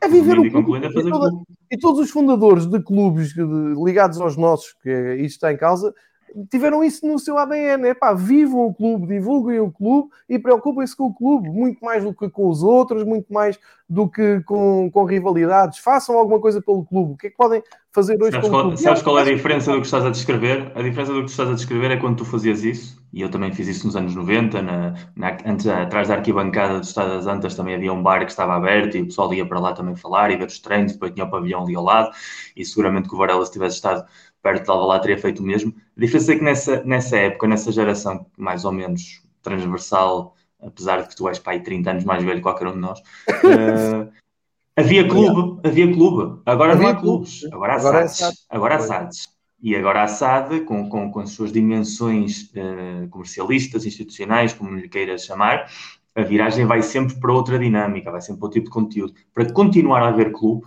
tem de haver estas iniciativas que progressivamente vão se virtualizar cada vez mais, porque o estilo de vida das pessoas também é esse. Ou seja, tu, quando tu estavas em Lisboa, não, havia mais gente a ver em Lisboa cidade do que nos arredores ou, ou, que se tinha expandido para o outro lado, e os clubes tinham uma dimensão mais local. Agora os clubes têm uma dimensão, já não é nacional, é global. Agora tu tens benfiquistas, sportinguistas espécies todos os lados. Pois. Os treinos eram no estádio, os jogadores eram acessíveis. Eu, quantos autógrafos não tenho dos jogadores saídos dos treinos? Quantas vezes não estive eu ali a ver os jogadores treinar, os treinadores, não havia treinos à porta fechada, não havia nada disso. Uh, aquilo era, era o clube grande de Portugal a comportar-se como se comportava um clube da segunda divisão, só que com meios melhores. Era, era não, não, havia esse gap que há agora. Agora há empresas. E a partir do momento em que começa a haver empresas, se tu queres que continue a haver clube, tens de atuar tu, como adepto, é, como é, sócio, e é, o que simpatizante. E é o que essas plataformas têm feito. E, e daí bem. os parabéns ao Benfica Independente, porque foi, já na pandemia tinham feito um excelente trabalho. O Porto, o Porto como clube, teve, teve bastante bem, porque também teve várias iniciativas desde dentro, coisa que, que no Benfica, por exemplo, não vi tanto e o Sporting também vi menos. Uh, mas o Benfica, pelo menos de, no que é relativamente o universo benfiquista, eu que estou de fora, mas admiro sempre e estudo as histórias de todos os clubes, independentemente de não serem os meus ou de serem os meus rivais, uh, há sempre ali coisas a aprender e, e nota sobretudo a paixão, que acho que é aquilo que nos move a todos. No assim, final, todos queremos ganhar, é todos queremos que o nosso rival perca, mas eu respeito a paixão que o meu rival tem sobre o seu clube, acima de todas as coisas, porque é igual que a que eu tenho sobre o meu. E isso é que nos faz irmãos dentro disto que é gostar de futebol, independentemente de andarmos às turras e, e queremos que, o, que quem tenha o, o chocolate maior uh, sejamos nós e, e, o outro acabe por ficar no quarto a chorar contra a parede, depois de ter levado 5-0. Mas isso é, é outra conversa. Voltamos agora ao presente. Parabéns ao Varela, futuro campeão nacional da Olha aí, outra vez, acho, tem que estar parabéns, a é, coisa, pá, sempre a cuidar, a dizerem é. parabéns, mas no fundo querem é que acho, eles sejam acho que seria, acho que ah, seria, não, parabéns, maior, vai dizer seria, pouco barulho, caralho, seria a, a, maior a maior debacle da história do futebol oh, pá, moderno, de qualquer uma das principais ligas se o Sporting não é campeão. Ah, bem, claro. Tu não queres protagonizar. disso era o Sporting, não é? Claro. E depois, se há clube que em Portugal poderia acontecer uma coisa dessas, é o Sporting. A questão então, é, é melhor ganhar já o Santa Clara eu na sexta-feira, que é para não haver se dúvidas. Tu não queres ser, se tu não queres ser protagonista de um documentário da Netflix, explain, chamado How Did I Lose This Championship? Se tu não quiseres esse, esse podcast, se não quiseres esse programa da Netflix para o ano, Miguel, não fizesse a capa para dar azar aos gajos. A senhora está parque e, e, lançar isso. E, vão, e vão, ser, vão, ser, vão ser campeões com todo o mérito, porque o que fizeram no Estado do Dragão no outro dia foi de equipa campeã, ou seja, foi uma equipa que, que soube perfeitamente o jogo que tinha de fazer, não jogou particularmente bem, aliás, o jogo foi, foi terrível em todos os sentidos, foi um mau jogo de futebol, foi um jogo. O Porto não fez o suficiente para ganhar, eh, decepcionou muitíssimo a forma de, de como o Porto entrou em campo, porque eu esperava. Eu acho que aí é um problema mesmo psicológico. O Porto, quando joga com o Benfica, tem um plus emocional que o Sporting não dá porque o Sporting não é rival do Porto. O Porto, como instituição gigante, é uma instituição dos últimos 40 anos, coincide com o declive eh, do Sporting. Portanto, toda a rivalidade, todo o crescimento emocional do Porto como potência no futebol português é feita à custa dos duelos com o Benfica. Uh, e quando o Porto joga com o Benfica, há ali um, um plus emocional que é gigante aos jogadores. E sempre que o Porto tem a lutar com o campeonato com o Benfica, a motivação, a forma como os jogadores encaram esses jogos, a forma como os clássicos são vistos, tem uma profundidade dramática e emocional superior aos jogos que Sporting. Os jogos de Sporting são clássicos, mas eu acho que ali não há capacidade. E isto também se viveu em 2000, quando o Sporting ganhou o campeonato em, em 2000, que o Porto vai ao Valado perder com o Selva atrás do secretário, e, e, o Sporting tinha feito um, um, campeonato de recuperação e o Porto tinha um plantel muito melhor, tinha, tinha o Jardel, tinha o Zalvic, tinha o Deca a começar, tinha uma grandíssima equipa, e eu acho que ali houve, claramente nesse ano, à parte que houve um, um investimento também muito importante na Champions, uh, houve ali uma incapacidade da equipa de conectar-se emocionalmente. E eu, eu, vi isso ali, eu vi, eu vi o Porto jogar com o Sporting como se fosse um jogo normal de campeonato, como se fosse o típico clássico a meio do campeonato em que tu não tinhas a urgência de ganhar e não era só ganhar. Eu esperava de um Porto uma equipa que fosse capaz de ganhar os três pontos, mas que fosse capaz de magoar o Sporting emocionalmente, ou seja, uma exibição de superioridade. Sair o Sporting dali não só com uma derrota, senão com nervos, senão com dúvidas. E não só não saiu com a derrota, senão que saiu ainda mais revigorado, sabendo que se este é o meu principal, ou era, porque entretanto já passou o Braga a segundo lugar, se este é o meu principal rival e não foi sequer incapaz de me encostar à minha área, não foi capaz de ter 20 minutos em que eu não saísse do meu campo, que era aquilo que eu esperava que o Porto fosse capaz de produzir, como já o fez muitíssimas vezes em jogos para o campeonato com o Benfica, em momentos de máxima tensão, então o Sporting só pode estar tranquilo porque sabe perfeitamente que tem, ganhou a batalha psicológica. E eu acho que era o mais importante, o grande desafio do Ruben Amorim, e acho que o grande mérito dele foi ter sobrevivido emocionalmente. Aqueles primeiros 15 minutos o Sporting entrou bastante bem, não se deixou amedrontar. Uh, houve ali jogadores que entraram durinho, com amarelos que ficaram por dar, mas que mostrou oh, claramente. Olha aí, não foi nada disso. É verdade, não, é verdade. não foi nada disso. Onde é que a tua televisão em Espanha deve chegar com o sinal estragado? É, é, é, o, é, o, streaming. É o streaming, deve estar, deve estar com o streaming pirata. Sobretudo, depois isto vai ser transmitido, vai ser preso. Andas com streamings piratas, pois é isto. É. Jogos portugueses não em Espanha oficialmente, portanto eu posso pôr qualquer coisa. Eu posso pôr qualquer coisa, não, não há aqui transmissões oficiais. O comentário da Netflix é o Varela que faz a introdução, não é? É, o voz, é off, é off. Aliás, maravilhoso seria o Varela a narrar, a narrar o documentário. Como é que nós perdemos este campeonato? Isso, isso, vai, vai superar em super envios o documentário do Sunderland. Tens noção disso? Ou seja, o, o documentário vai ser na HBO Piquenique em Lisboa com a minha tenda. Isso é que vai ser o documentário que vai aparecer. Assim é que eu gosto. Isso, é, é, isso, é um título, isso é um título de um filme das três da tarde na SIC, mas pronto. É, é. é, não tem nada a ver com HBO. Vai ter nudes. É que se for no desvio tem nudes. Se vai ter nudes, avisa. se, se vais tu andar a fazer flashing às pessoas na rua, Opa. avisa já que é para pôr o, o maior 18. Posso falar ou não posso? Pode falar, sim, senhor. Claro que sim, Miguel. Muito obrigado. Pronto, e, e já está. Foi, foi, sim, foi sem dúvida uma decepção. Não posso falar mais nada? Foi uma decepção, para mim, foi uma decepção o Porto, a forma de jogar, a forma de competir. Uh, se tivesse sido marcado o penalti sobre o Taremi, não sei que jogo é que teríamos tido, mas mesmo assim não é desculpa absolutamente nenhuma. Porto não foi capaz de fazer o jogo que eu achava que ele tinha de fazer. E agora pôs-se a jeito, porque é terceiro. O Braga, eu sou completamente de acordo com o que disse o João, uh, basicamente uh, é a equipa que melhor joga dentro do plantel que tem e a forma como sabe competir e a partir de 2 da manhã, 2 da noite, já não vai ter mais nenhum jogo até a final da Taça de Portugal, portanto vai ter um calendário livre. O Porto ainda vai ter de jogar com a Juventus. Se passar essa eliminatória, vão ser mais dois jogos extremamente complicados e desgastantes a nível físico e emocional. Se não passar, pelo menos é mais um jogo com esse desgaste, eh, com ainda o desgaste emocional de ser eliminado por um Braga. Portanto, não é, não é propriamente um calendário fácil que vai ter o Porto no próximo mês e meio. Há depois o jogo com o Benfica, que parece que cada vez mais dá a sensação que, a não ser que aconteçam coisas estranhas, que o futebol português é porcolhido em coisas estranhas, eh, que o Braga tem muita muita capacidade de ocupar um dos três lugares da Champions, o que significa que o Porto e o Benfica estão fora. E isso, para um clube ou para o outro, é uma ação é terrível a nível emocional, a nível económico. Eh, aliás, a última vez que o Porto ficou fora uh, do acesso à licença nessa dinâmica e acabou em quarto, ganhou uma Europa League a seguir, quando veio Mourinho, mas estamos a falar que era um outro futebol, uma outra forma, uma outra forma de estar, e precisamente o Porto classificou-se ano e deixou o Benfica fora da Europa, uh, literalmente. Portanto, este ano, se a final for, uh, se a final da Taça de Portugal for Porto-Benfica, uh, um dos dois iria à Europa League, no caso do Braga se classificar, porque o único lugar que Portugal tem na Europa League é através da Taça de Portugal, a não ser que o ganhador tenha classificação direta para a Liga dos Campeões, e, e estamos aqui a falar já de, de, um jogo com uma preponderância dramática e emocional gigantesca. Uh, eu acho que agora mesmo estou como o João, a prioridade do Porto tem de ser recuperar o segundo lugar o mais depressa possível, não depende de si próprio, já jogou com o Braga, Portanto, a partir daí estamos dependentes de que o Braga uh, tropece. E ao mesmo tempo ter cuidado porque o Benfica há três pontos sem nenhum jogo mais no campeonato, uh, sem mais nenhum jogo na Europa, com a taça praticamente resolvida e, e o Estoril não deve ser um, um, jogo que exija muito física e emocionalmente a nível de eliminatória, vai pôr todas as suas baterias, como é óbvio, nesse, nesse segundo lugar ou eventualmente no terceiro lugar e agora começa um campeonato novo para todos.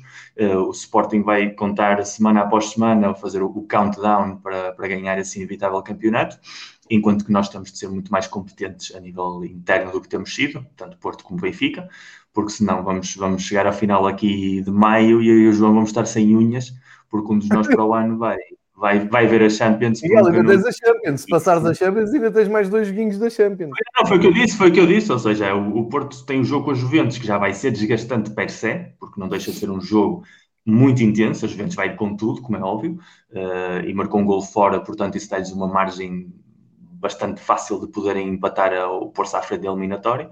E mesmo que sobrevivam a esse jogo, que já vai ser muito complicado, qualquer que seja o posterior rival, vai significar mais 180 minutos de um futebol que não se pratica em Portugal e, e, com calendários que também não são feitos para ajudar as equipas portuguesas. E isso sim é um problema crónico do futebol português, que é a organização dos calendários sem nunca pensar nas equipas na Europa. Seja Porto, seja Benfica, seja Sporting, seja Braga, é completamente irrelevante. Os calendários não estão feitos de nenhuma forma para garantir que as equipas portuguesas sejam competitivas na Europa. E isso é uma coisa que sim, que se pode trabalhar, que sim, que é algo que afeta a todos e há muitíssimos anos. E, e não, não, é viável, por exemplo, que um Porto que tenha de jogar, uh, disputar um lugar nos quartos final da Liga dos Campeões, o faça com, in, seguindo uma sequência de jogos como a meia-final da Taça de Portugal, uh, que podia ter tido outra data perfeitamente, sabendo que na semana a seguir não ia haver jogo europeu, por exemplo. Exato.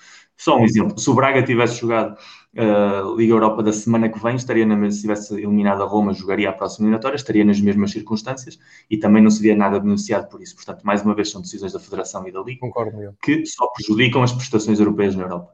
A partir daí, em relação ao Sporting, é o que eu digo, uma equipa sem ser espetacular, não sei se teve um ou dois remates enquadrados à baliza sequer, não precisou disso, sabia que tinha 10 pontos de avanço, sabia que podia gerir o jogo de outra maneira, fez-lo perfeitamente bem nessa dinâmica, foi competente, vai ser um campeão competente, o Avista também já foi um campeão competente, portanto, não é nada novo no futebol português no século XXI, mas uh, é um campeão também reflexo deste ano, uh, em que houve um treinador muito inteligente na forma como abordou a temporada, teve um ponto muito a favor, que foi uma eliminação precoce na Europa, que lhe deu esse oxigênio que nós já falámos aqui, importante para trabalhar a equipa durante a semana. Teve contratações cirúrgicas que ninguém dava muito por elas e que acabaram por se revelar determinantes e conseguiu sacar o melhor proveito possível de todas as circunstâncias e, portanto, inevitavelmente vão ter de estar de parabéns. E a nós, Porto, como o Benfica, como, como o Braga neste caso, vão ter é de lutar até ao final pelo, pelas últimas cadeiras. É o jogo da cadeira. Vão Exato. ser três, só há duas cadeiras. Vamos, vamos ver quem fica de pé. Posto isto, Força Porto em Turim. Como assim? Obrigadinhos. Como assim? Agora estamos a puxar pelo Porto. Por, por, a imagem até parou. A imagem foi tão estranho que a imagem até parou do João. Ele disse Força Porto e aquilo até parou. É a minha filosofia. Que pois pode é, chegar às meias Champions. Eu, eu, nem sei de competição é que vocês estão a falar, portanto, mas acredito que seja uma competição menor, um, ehm, não, não me diz muito respeito. Talvez possa estar atento só por causa das apostas e lá da, da Liga dos, das, das, apostas, de resto não, não, não sei do que é que vocês estão a falar, essas competições menores Liga dos Campeões e Liga Taça de, Portugal, sim. Taça de Portugal, né? também se joga hoje sim. qualquer coisa, não é? Da Taça de Portugal. Que isso. Na, na, verdade, não, eu concordo com aqui com uma coisa muito importante. O Sporting, eh, quando foi ao Dragão, este eh, viu-se logo aos. Eh, portanto, isto foi logo, foi logo aos 4 minutos que alguma coisa ia ser diferente. Quando, quando o, o Corona isola o, o Marega, se não estou em erro, e o Coates faz aquele corte fantástico aquilo num ano típico do Sporting no clássico, no Dragão, dava penalti e expulsão do Coates. Claro que dava golo, porque dava penalti e dava expulsão do Coates. E portanto, nós aos 4 minutos já estávamos a perder no Dragão com menos um jogo. E provavelmente saímos lá para ir para, com dois ou três, uma coisa assim do género, ou então a defender um zero e. Ah, mas não percebi, dava penalti porquê? Porque era normal porque o Coates é fazer. Porque é um chorão. Penalti do Sport. O, Sport iria, o jogador do Sport ia fazer penalti, o Coates, naquele corte, iria fazer penalti. Era no, não, não era penalti. Estás a dizer, estás a dizer que ia fazer penalti porque era penalti ou porque ia ser penalti? Não, não, não, porque ia ser penalti. Não, porque ia fazer penalti mesmo. Ah, não, sim, porque era um lance normal de Sportingismo de Coates, ia ser penalti vermelho e golo. E portanto acontecia. Não, acontecia ali o 3 em 1, o famoso 3 em 1. Aliás, discutimos isso muito entre amigos ainda no fim de semana. para a rua, não é? Sim, é pois, exatamente aquela coisa de pronto, estava arrumado. Estava arrumado. Pergunta, João. É? Diz, diz, diz, Miguel. Hoje não há comentários nem perguntas. Uh, epá, eu não estava a conseguir ver os comentários, estou agora a andar para cima, mas eh, já vou, já vou sacar. É o Varela já acabou, o Varela já acabou de falar, mete as perguntas. Já não tem mais nada para dizer. eu, não tenho, eu não tenho muito para falar, é um facto, não, não preciso falar muito. Tu resumi. Entretanto, até a minha filha agora chegou, mas um, agora não, está bem? Um, e, e... Agora não.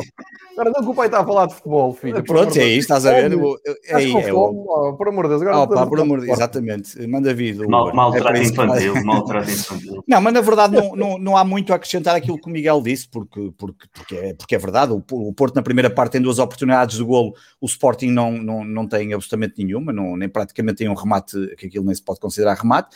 E depois sim, na segunda parte tem a grande oportunidade com o Mateus Nunes e o Porto tem ali um falhanço a lembrar quase o Brian Ruiz contra o Benfica, uh, que é o falhanço do, do Taremi, não é?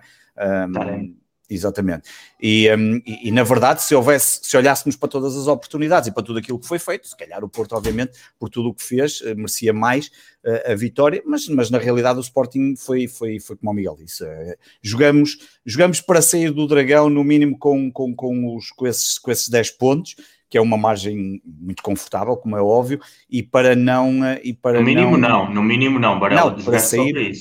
Só para isso. Não, para se... isso, não jogaste não, mais nada. Não, não, acho que não. Acho que não jogaste. É jogar, acho, que, acho que quando metemos o Mateus Nunes, equacionou-se ali a possibilidade, porque o Porto já estava um bocadinho, meteu a carne toda no. Sim, a 20 minutos do fim, 15 minutos do fim, mas, mas o Sporting, na verdade, não tinha que arriscar e eu aceito isso e aceito como tu estás a dizer. O Ruben Amorim percebeu perfeitamente. Eu, pá, eu não tenho que sair daqui com a vitória. Um, além do mais, eu tirei a loteria de casa e aquilo não está habituado a ambientes fora do, do, do, habit, do habitat natal e, portanto, vai retomar a casa. Portanto, que é para sexta-feira funcionar. Como é que tu, não, queres, verdade... como é que tu não queres? Que sei, como é que não queres que a Netflix faça um documentário se mete a loteria ao barulho? A loteria que já foi referência. Aliás, devo dizer que a loteria já está tão a capa, famosa. A capa do documentário vai ser a. Ontem, o Sporting ontem anunciou o Clubhouse, não é? A seguir ao... Eu penso que o Porto Sim. também já, já tinha estado, não é? Ou não? Ou estou a mentir? Não sei, não sei. Eu acho que foi. A Sport TV foi o primeiro. A Sport TV foi a primeira, assim, em termos de marcas. Eles até anunciaram-se como a primeira marca. E no outro dia até E eu participei no dia a seguir a ti, na televisão do, do, do clássico. A mim ninguém me convidou. Não aparece, não aparece. Aparece ter iPhone. Ter iPhone. Convido, convido. Tenho seis convites. Ainda ontem tinha sete, despachei-os todos, já tenho mais seis. Eu tenho convites todos os dias. Portanto, já estou farto de despachar convites. Uh, os gajos devem gostar da forma como eu despacho convites, as pessoas que entram devem estar a fazer sucesso. Mas a verdade é que. É, Olha, agora mas é preciso, votos, é preciso votos para isso? É preciso o quê? Odds? Odds. ah, é preciso, é, é, preciso. É preciso tu entrares e falares e terias ali muito para dizer. Até podias, até podias criar um, uma sala no Clubhouse para apresentares o teu livro, estás a ver? E depois convidavas é as pessoas que Estás a ver? É para iPhone, é para iPhone oh, Miguel, por amor de Deus. Os, os, que já vendeste da primeira edição desse livro, que já está da pré-venda, vai comprar o iPhone, por amor de Deus. Ou então pede ao J. Marques que manda um iPhone para Lisboa, para, para Madrid, cara, raio, tanta coisa. Mas a verdade é que hum, estava a dizer que a minha loteria tinha sido anunciada nesse Clubhouse por causa do, da superstição da brincadeira. Mas brincadeiras à parte, não há muito mais a acrescentar e efetivamente quisemos muito mais sair de lá com os 10 pontos do que propriamente ganhar, não, acho que não há dúvida nenhuma. Um, e, e, não, e não há mal nenhum, como o João disse, eu aqui há uns tempos, se, se saísse do Dragão em primeiro lugar com um ponto ou a lutar, mesmo que fosse um ou dois pontos atrás, até cheguei a dizer isso, com dois pontos atrás, eu ficava todo contente, estávamos na luta, ainda tínhamos 10 jogos pelo final, ou 11, ou quantos são que faltam para acabar, e, portanto, uh, neste momento estar com 10 pontos de vantagem, obviamente que é, uma, é, uma, é, é confortável, mas, e, e, e, já falando desse desgaste físico que, que, tu referiste, o Sporting este mês, então, tem apenas, enquanto que janeiro e fevereiro foi um mês em que tivemos tantos jogos como tiveram os outros, praticamente, sempre no mesmo número de jogos em que chegou, jogaram, uh, jogamos... Não estiveste na Europa. Não, mas o que é que tu tiveste? Tiveste mais um jogo do que nós? Um ou dois, tanto. Os Sim, tiveste mais um ou dois, eh, não é muito, não é significativo. Em janeiro, em janeiro, que era o mês que diziam que ia acontecer um desastre, tivemos o mesmo número de jogos. Este mês não, mês de março Sim. vamos ter três jogos nós. Quem é que dizia que ia acontecer um desastre já agora? O Miguel, o Miguel, o Miguel. Foi o ah, Miguel. O Miguel, o Miguel disse eu? que ia... Um desastre? Não, não, não foste tu, não, foram, foram outras pessoas. Ah. Não eras tu, não, não eras tu. Outras pessoas. Ah. Outros entendidos da bola. Eu gosto sempre de trazer os entendidos da bola para aqui. Meu, como eu não percebo nada da bola. Vê lá com quem me misturas, vê lá com quem me misturas. Também é verdade, também ah, é verdade. Isso, também é verdade, não posso misturar. Também é verdade, misturar o Miguel com outras pessoas que, entretanto, até já desapareceram do Twitter. Bem, entretanto, um, um, pá, e desse ponto de vista não há, não há muito mais a dizer. O Sporting tem agora uma vantagem bastante interessante, mas uh, o foco é, como diz o Ruben Amorim, próximo jogo, jogo a seguir com Santa Clara, jogo que Santa Clara que vem altamente motivado, uma vitória sobre o Passos Ferreira, que vinha a, ser um, que vinha a fazer excelentes jogos, e, um, e, que nós tivemos dificuldade em vencer eh, nos Açores. Aliás, acho que não foi os únicos. O Benfica também teve lá, penso que terá empatado, não foi? Na altura, empatou, nós ganhamos com 2-1. Nós ganhamos 2-1 também ali, muito sofrido numa segunda parte, que tivemos que dar tudo para, para vencer esse jogo. E, e, pronto, e desse ponto de vista não há muito mais a acrescentar. Mas entrar a velocidade de cruzeiro, Varela, não, não, não acredito que, não sei, não sei. Não sei. Dava-me jeito eu vou ficar aqui na, na, Olha, para já vou, vou, dizer que o pessoal. Perde, perdeste posto... foi o confronto direto com o Porto. Perdeste o confronto direto com o Porto. Cuidado sim, sim. É, é, a única coisa que sai daí de negativo foi perder o confronto direto com o Porto. E, portanto, Mas vai aparecer no documentário da Netflix. Exato. Não, olha aí. Deixa-me dizer que o pessoal. The turning point, the turning point. turning point, exato, é que ninguém estava à espera. O pessoal, o bom pessoal do segundo posto também tem estado ativo no Clubhouse. Sim, no Clubhouse, exatamente. Os Panencas também, há, há muita malta. Sim, tem todos iPhone em Portugal. Exatamente. É duro. E, inclusive, o pessoal do segundo posto até me convidou para, eh, depois deste episódio, ir lá ao Clubhouse falar um bocado do Porto Braga, que, vai acontecer daqui a pouco. Portanto, a malta que está a aderir ao Clubhouse, tentem perceber a dinâmica daquilo que é interessante. Não sei se é boa ou se é má, mas pelo menos é interessante, tem potencialidade. Vou agarrar aqui no clássico só para uh, distribuir a minha pasada semanal, se me permitem. Uh, pá, muito feio aquilo que aconteceu no, no final da, da conferência de imprensa, mas a mim espanta-me zero, choca-me zero porque já vi aquilo acontecer noutras salas de imprensa com outros protagonistas, mas desta vez houve alguém que deixou uma câmera ligada e o que é que se vê?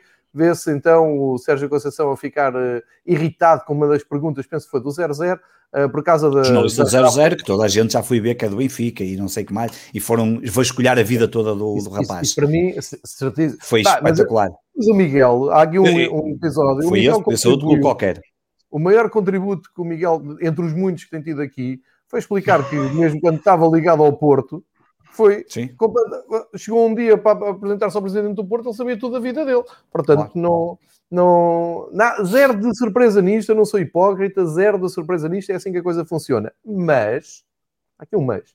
Primeiro, a, a questão do, de alguém levantar a questão de, de quanto tempo, quantas vezes é que se levantam os bancos, não sei o quê. É pertinente, é, é porque eu já o disse aqui e vou continuar a dizer. Epá, o Porto chega ao fim do jogo e diz assim: anti-jogo, perda de jogo, tempo útil. Um dos cartões amarelos do jogo foi para o Luís Gonçalves.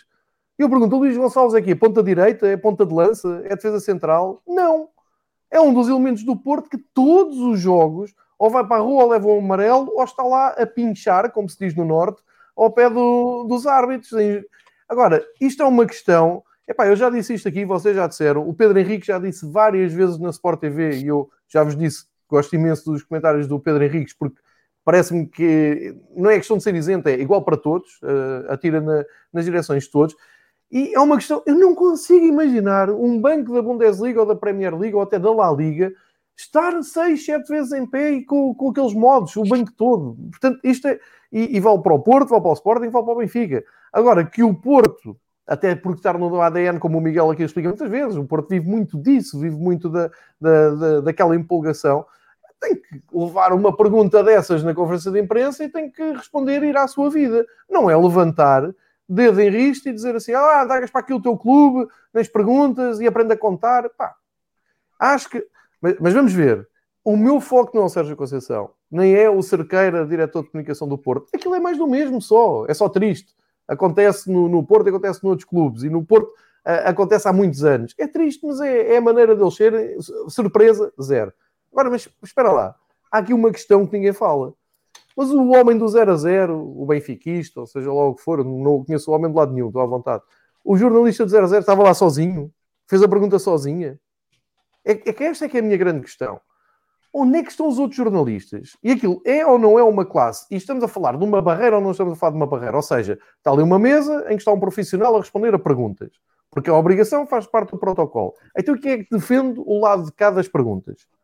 Se um jornalista é atacado verbalmente daquela maneira, como toda a gente ouviu, e como eu disse, acontece mais que aquilo que a gente pensa, como é que o resto da classe jornalística se remete ao silêncio? Porque o sindicato outros... jornalista falou, pelo menos, foi o único. É pá, ó Varela. Pá, pois, mas foi, é o único que disse alguma coisa. Eu sei, falou. eu percebo o que tu dizes, mas... Que não falou? Sabes quem é que não falou? Os jornalistas todos que andam no Twitter, os comentadores todos que andam claro, no Twitter. Claro, eu sei, claro. São capazes de deixar do tempo claro. que demoram a tirar claro. uma acreditação no Estádio da Luz ou no Estádio do Dragão, que chatice, e, e, demora muito na nossa acreditação e tiram fotos ne, de, nos estádios e o frio que está a fazer o jogo da taça, que não há condições para os jornalistas, coitadinhos, e para os comentadores, estamos aqui ao frio. Epá, estamos a falar de uma coisa básica e humana. Há um, um, um elemento que está a ser absolutamente atacado verbalmente e os outros todos têm que se virar. Tem que dizer, oh, isso não é nada.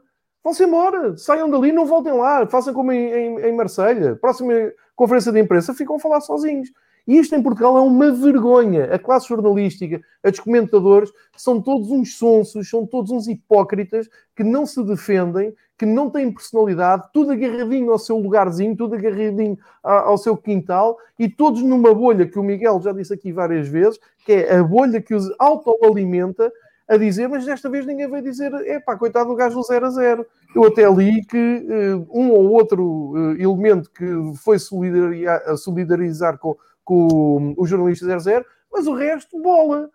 Não vê os grandes gurus da comunicação, dos novos meios de comunicação e que das, das basculações, zero. Isto é muito grave, é muito triste e diz muito do país em que estamos e do meio em que estamos. E voltamos àquela conversa do, do Miguel. É uma enorme bolha, mas que nem para eles são bons. Nem para eles são bons. E fica aqui esta. Pá, num, num país civilizado em 2021, desculpem lá, isto não posso estar a, a fazer uma claro. pergunta a um treinador e a sair lá atacado e, e ofendido e ameaçado. Pá, desculpa lá, não pode acontecer. Se acontece, alguma coisa está mal e isto não se resolve com comunicados. Claro. Com palavras bonitas. Uma vergonha. Não, eu falei do comunicado porque, olha, ainda agora está aqui no chat a dizer isso, há gente que só soube por causa desse comunicado, nem sabiam do que é que se tinha passado. Eu, eu, é, eu só vi o comunicado, depois é que foi Pois, o vídeo, exatamente, o, o vídeo aparece é mais tarde, mas antes já havia, só houve praticamente esse comunicado e não se sabia nada. E, mas tu como eu estás no Twitter e claro, foi deve haver uma onda de solidariedade, eu até te digo mais, aquilo se fosse no outro estádio, toda a gente avançava, toda... Epá, o, o Jorge Jesus pode ter muitos defeitos, muitos defeitos. Eu vou voltar aqui a dizer: o Jorge, o Jorge Jesus nem é racista, nem, nem é xenófobo, nem é machista, nem é aquelas coisas todas que fizeram no pior momento do Benfica, que eu assinalei aqui. É pá, aproveitarem todas as pontas, não me lixem. Com o Benfica é muito fácil, qualquer coisa corra mal na sala de imprensa ou uma pergunta ou qualquer coisa, aquilo aparecem um exército deles. Com o Porto, É o clube do macaco. Epá, eu, eu também, eu estou a falar, mas se estivesse lá, se cá também é a minha vida. Eu não estou para levar com o Saúl e com o macaco e, e com, a, com aquela organização toda. Mas não pode ser. Lamento, não pode ser. Se, se, se, querem ser jornalistas, se querem ir ao, ao, à sala de imprensa do Dragão, tem que ser homenzinhos. Porque senão isto não é nada. Nem da parte do Porto, como é evidente, nem da parte dos jornalistas. Foi a maior decepção que tive neste campeonato, fora, fora, que, fora futebol, futebol jogado. Eh, e parece-me que é tudo tratado com uma leviandade que, é pá, eu vi, eu, fui, eu dei-me ao trabalho de ir ao Twitter fazer uma procura pelo nome do não, jornalista. Não, não, ninguém falou. dois ou três. A única coisa que falaram foi ir buscar o histórico dele, foram logo buscar o histórico dele e como estão aqui também a dizer, claro, há canais em que transformaram aquilo quase como fosse culpa do jornalista ter feito aquela pergunta. Também, Pá, mas não também houve esse lado, claro, eu sei que não. aqui claro, a minha solidariedade com o homem do 0 a 0 e, epá, e, eu, e a minha indignação para quem estava na sala se ter remetido ao silêncio, são todos uns cobardes. É só isto que tenho a dizer. Depois não venham a pedir um futebol melhor e, e, não sei o quê. Para que isto... Aliás, isto vem, encontro, nós, vem, ao encontro do que nós dizemos aqui todas as semanas, eu tenho dito todas as semanas, e isto é tudo com um pés de porcelana. Todos os grandes comentadores, os grandes jornalistas do, da nova vaga do, do futebol, é tudo uma tanga, porque têm todos um passado, todos não, mas uma grande parte tem um passado a, vasculhar mails, a divulgar coisas que não interessam para nada e que agora são o supra-sumo do futebol. Epá, eu não papo isso e agora ficou visto do que é que é feita a classe jornalística na Sala do Dragão. Fica aqui a minha solidariedade e não ando aqui a dormir. Vi o que é que se passou, é muito triste. Em outubro eu disse, quando falámos aqui, quando foi o caso da Rita Latas, eh, que para mim e por experiência própria, a comunidade jornalística per se, não, não só desportiva em geral, mas a desportiva também, é provavelmente das comunidades menos solidárias com os colegas uh, que existem a nível geral. E, e, é um problema crónico. O jornalista vive de ter a exclusiva, o jornalista vive de ser o primeiro a dar a notícia, de ser o primeiro a conseguir a entrevista, portanto, a maior parte dos jornalistas, infelizmente, o que quer é estar com boas relações com, com os clubes, com os protagonistas, tudo aquilo que acontece Uh, preferem sempre colocar-se do lado do poderoso, uh, que é exatamente a antítese do que devia ser a labor do jornalista, sobretudo. E quando foi o caso da Rita Latas, que obviamente que era uh, Jesus a ser Jesus, a ser imbecil, como eu digo sempre, que é um imbecil crónico, que todas as semanas reafirma, na, na minha opinião, que eu tenho dele próprio, mas obviamente que, que não deixava de ser uma falta de respeito, isto não deixa de ser bullying. Portanto, se se vai posicionar toda a comunidade contra uma falta de respeito contra uma mulher uh, num mundo já de por si extremamente uh, heteropatriarcal e machista, no sentido em que há pouco espaço para as mulheres no futebol, ou pelo menos uh, parece que têm de entrar com calçador porque não, há, não flui de forma natural. E eu estudei jornalismo e das minhas colegas, que eram a imensa maioria, nenhuma delas queria ser jornalista desportiva, se calhar porque não sentiam que, que iam estar cómodas no meio em comparação com os colegas masculinos. Mas se há um posicionamento que deve haver em relação a essa luta, o bullying também é algo que deve ser denunciado constantemente, seja quem for o protagonista, sempre e quando haja alguém a usufruir de uma posição de poder a tentar minorar uma pessoa que está a fazer o seu trabalho, que não esteve ali a insultar ninguém pelo que eu tenha visto ou que tenha percebido, senão que e simplesmente fez o que se chama uma pergunta incómoda, que é para isso que estão os jornalistas fazerem perguntas incómodas. E só num país habituado a um servilismo absoluto é que alguém, neste caso o diretor de comunicação do Porto, que é um indivíduo que, que, já tem um largo histórico nestas, nestas circunstâncias e que tristemente foi jornalista durante mais de 20 anos na RTP, portanto é uma pessoa que tem uh, muitos anos de casa e sabe o que é estar do outro lado a fazer perguntas, só alguém pode acreditar que há alguma lógica quando uh, confronta o jornalista a dizer estás a trazer o teu clube para, fazer, para as salas de imprensa, como se uh, não se pudessem fazer perguntas incómodas se isso automaticamente não significar tomar posição. E isto a propósito, eu, eu estive aí por causa do livro, por ter estado a escrever, com a, com a campanha de promoção, uh, muito tempo sem ouvir o brinco do Batista, que, que, tem sempre, deve ser obrigatório de se, de se, ouvir cada vez que sai um, um capítulo, e tem aí muitos acumulados. Curiosamente, ontem estive a ouvir um, estive a ouvir um dos capítulos com o António Tadeia, eh, que saiu, uhum. deve ter sido há duas semanas. Aí, duas, duas semanas. Duas ou três foi semanas. Esta foi na anterior. Foi na, na outra semana. E, na outra, exatamente. E, e, e eu com o António Tadeia não, não coincidem muitas das coisas, mas ele explica lá muitíssimo bem. Eh, chega um momento em que em Portugal um jornalista nem sequer pode ser uh, publicamente de um clube, como se todos fôssemos estúpidos e acharmos que as pessoas primeiro lugar, que cidadãos normais não têm clube, e depois uma pessoa que está no mundo do futebol, obviamente que vai ter um clube, porque senão não entras no mundo do futebol. Porque se entras é porque gostas de futebol, se gostas de futebol é porque gostas de alguém. Mas como o João diz sempre aqui, ter um clube em Portugal é crime. Portanto, ele dizia isso, ele dizia, não quero que se saiba qual é o meu clube, que no passado ele chegou a dizer quem é o clube, eu não faço a menor ideia, sinceramente, não sei se é o do Sporting, sei que é com os dois, mas pronto, isso a mim é completamente Ele já foi nosso mas ele disse claramente, eu hoje, eu não quero que as pessoas saibam que é o meu clube, porque sei que muitas pessoas vão dizer, eu sei que você é honesto, mas só dizer que é o seu clube automaticamente gera preconceito e gera esse tipo de perguntas. Todos os jornalistas que sentam numa sala de imprensa são no clube. Eu sentei-me em salas de imprensa e sou adepto de Foco do Porto, sou reconhecido e se tivesse-me sentar amanhã, eh, todo mundo sabia que eu seria adepto de Foco do Porto, independentemente da pergunta que eu fizesse. Isso nunca devia condicionar a pergunta em si. Em Portugal é exatamente o exercício oposto é eu dou a voz àqueles a quem eu sei que são do meu clube para que as perguntas sejam amigáveis, ou não necessariamente do clube, porque depois há aqueles que são do clube, mas são da oposição, e portanto, como também se viu uh, com o Benfica estes dias, de repente tu podes ser do clube, mas és contra a dirigência do clube, e portanto também és tão mau como se fosses do clube rival, ou até és pior. E, e só em Portugal é que essa dinâmica, bem, só em Portugal não, porque em Espanha há Espanha muito parecido também. também. Sim. E, e, em Itália e em Itália e na Grécia de certa maneira, mas já que o nosso problema é o problema do futebol português, ficamos por aqui. Em Portugal esta realidade é crónica, ou seja, mas não é de agora, é de há 30 anos atrás, é de há 40 anos atrás, e, e agora o que há são plataformas que te permitem denunciar isto, mas antes isto eram questões que aconteciam regularmente e havia jornalistas que estavam vetados pelos clubes e havia meios de comunicação que estavam vetados pelos clubes e havia ao mesmo tempo os meios de comunicação que tinham acesso à informação eh, antes do tempo porque se comportavam bem e jornalistas tinham exclusivas porque se portavam bem. E essa é a realidade. O que, como diz o João muito bem, é triste é que para uns eventos, para uns atos, para umas expressões se posiciona toda a gente de forma dramática e para outros a gente esteja calada e continua a subir para o lado e aqui não passou nada. Mas isso também, como dizes bem, é, é parte de, da sociedade portuguesa no seu todo, a tal que não há racismo, a tal que não há xenofobia, a tal que não há discriminação, a tal que não há machismo. Uma sociedade que gosta muito de assobiar para o lado em, em quase todos os grandes temas fraturantes. O futebol é sempre um reflexo da sociedade em tudo e nisto é só mais um exemplo. Tal e qual.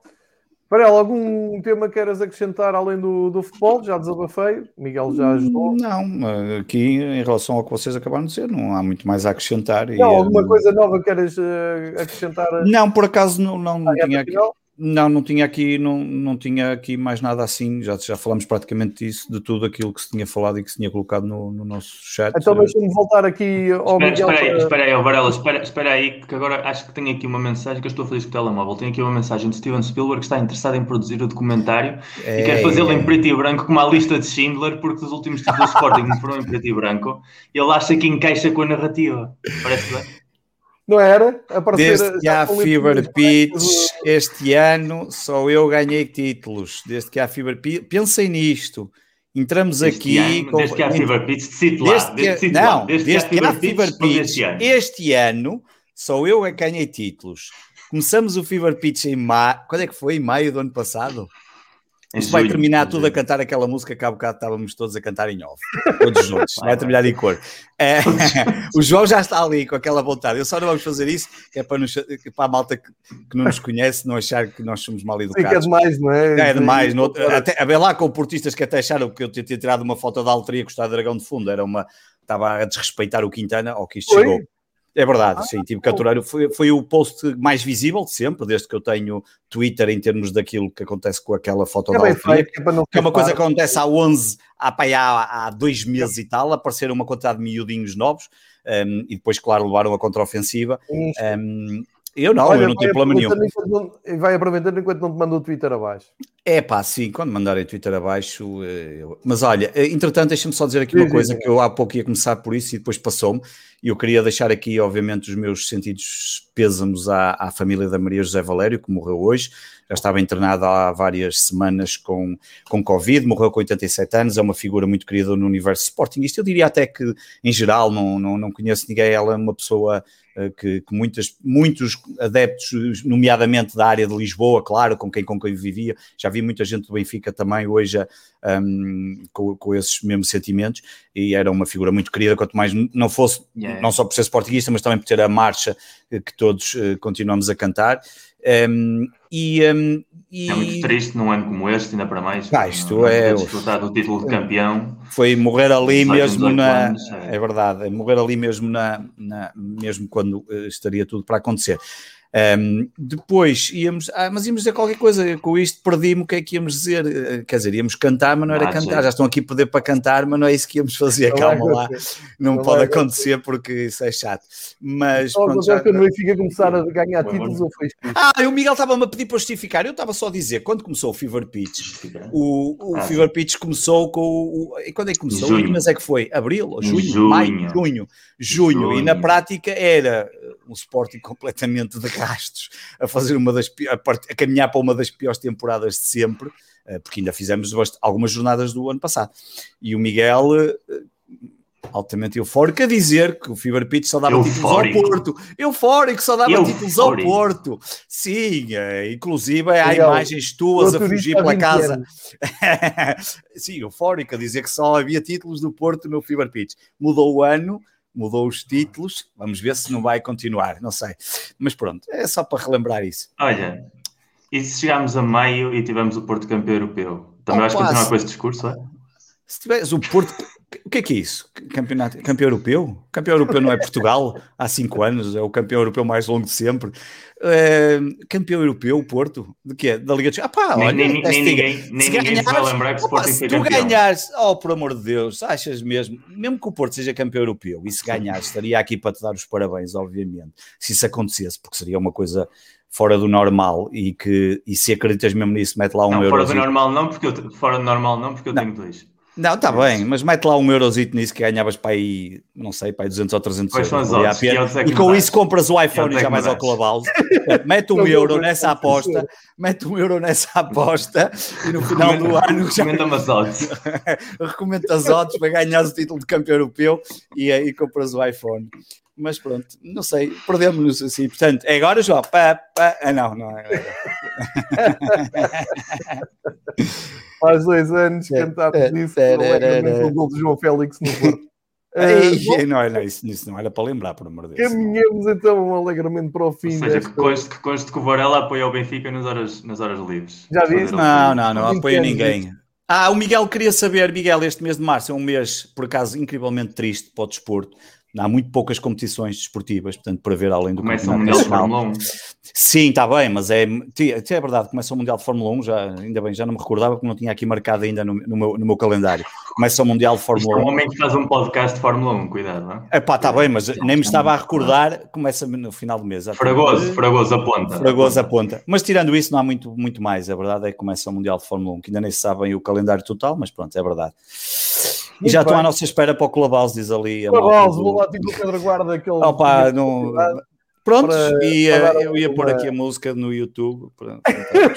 não ponha isso, não aqui direito. Não, não, isso não dá. Fiz uma vez isso no Sport 160, pus aqui no é, microfone, é, pum, acabou o direto, pumba, lá está, tirou-me logo. Uma vez que o Never Walk Alone, fica logo sem nada, nada, é automático, no YouTube é automático. Os gajos têm lá o, o automático, não vai logo buscar aquilo. Posto isto, Olha, pá, pá, um grande abraço aos dois. Grande abraço, uh, Miguel. Miguel uh, hoje não seja feliz na taça, mas que em Turim seja muito feliz. Mas é, gravamos até, até à Liga de Campeões, não é, Miguel? Para a semana, o Porto joga quarta. Terça. É quarta o Porto? Nós gravamos antes do jogo, mesmo que seja na terça-feira, em okay, princípio. Okay. A não ser que vocês não estejam ocupados. Há um Crystal Palace Manchester United para ver, por amor de Deus. Não, está bem. Não percam tempo com a taça de Portugal. Tá bem. Para a semana estamos de volta. Um grande abraço ao Miguel, grande abraço ao Pedro Varela, grande abraço às cerca de quatro dezenas que foram andando por aqui. Hoje não, não houve assim grandes Uh, o Filipe Rocha é que pergunta, estava a perguntar pelas contas do Sporting. É para o Filipe, isso vais ouvir o Sporting 160? Olha, está lá, que vai ouvir o Sporting 160. Segunda-feira tem lá 10 minutos em que eu explico lá tudo. E tem lá um Deus, tem lá apenas um já detectamos. não eu... façam pior isto que já é, por amor de Deus. Não, não, aqui não, até, até porque eu não consigo repetir duas se alguma vez, deixa, deixa, deixa aqui já escrito, se alguma vez fazemos um fever pitch e o Varela começar a falar relatório de contas, eu levanto e vou-me embora. Já falei, é, cara. Já uma vez perguntar e já falei. Ah, não, mas, é, mas pá, para detalhes que tu dás ao Sporting 160, não. Ah, não é para cantar. Não, não. e mais uma, mais um, ainda por cima, uma publicidade de Borla ao Sporting 160. Isto aqui. Borla, mais ouvido. Isto é o oposto da classe jornalística. Apoiamos. Um... Isso também é verdade, isto é tudo oposto. Aqui toda a é gente é tudo conhece, oposto da classe jornalística. Apoio o livro do, do Miguel, o podcast do, do Varela. A comprar o livro, o Miguel comprou o iPhone para ir ao Clubhouse falar um bocadinho de nós. Temos saudades do Miguel no Clubhouse. Meus queridos, boa semana. Olha a querido João Murtinho por cantar. Olha aquela. Palavras a sair da boca. E até para a semana. E não se esqueçam. Eu quero deixar, quero deixar, aqui, quero deixar aqui que no momento em que tu vais desligar isto, e as pessoas já não vão ouvir, é, vocês vão cantar e eu vou ter de desaturar. Isso é que é o grave. Eu, eu até tenho uma coisa para, para propor, é no, no, no Netflix, depois quando for aquela parte dos uh, extras do documentário. Créditos, dos créditos. Ah, os extras, aqueles extras. Making off. Making off. Nós mandamos para lá os nossos bastidores quando não estamos a gravar as é nossas isso, conversas, é. que isso, é acho que vai ser um best-seller. Melhor é do que esta É isso, e eu a acampar em Lisboa e irmos almoçar a Madrid com o Miguel também mais nada. Exato, a camisola de Xandão. E leva a camisola de Xandão para o Miguel, sim. Tem que levar. Protejam-se, até para a semana. Obrigado a todos. Obrigado pela terapia.